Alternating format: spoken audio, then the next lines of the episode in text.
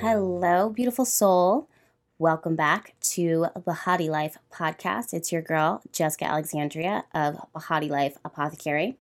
I wanted to share with you a quick five minute, not even, message from the new service I'm offering called Bahati Love Notes.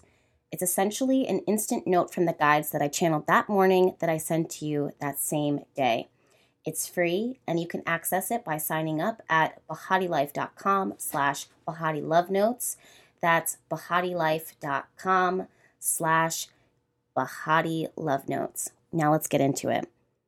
So the cards I pulled today are the Queen of Wands, Ace of Coins, King of Coins, Ways.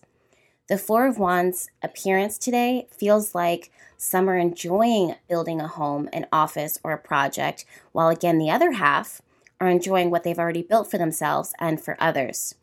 I'm seeing a lot of organization happening.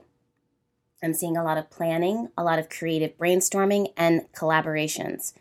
Not all of this organizing is at a desk or has you sitting still. It feels very active and moving.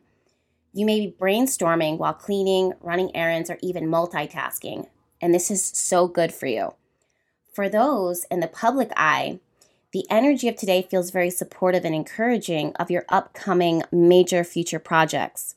Some of you are a little hesitant to launch something that to you feels risky or you feel may not be well accepted by the public.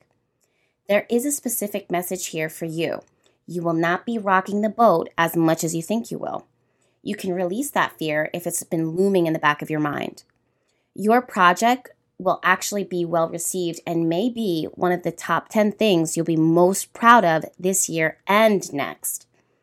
If successfully launched, it could very well open other doors of opportunities for you, especially with other like minded people and risk takers such as yourself. Of course, there will always be naysayers and those who choose to be negative, but those comments and people, they would have existed regardless. Carry on and go big, channeling a higher level of confidence with Spirit's blessing and assurance over your life. The key words that I wrote down during this channeled message are contentment, awareness, caution, frivolity, and jitters with anxiety. I'm sending you guys all of my love. Until next time you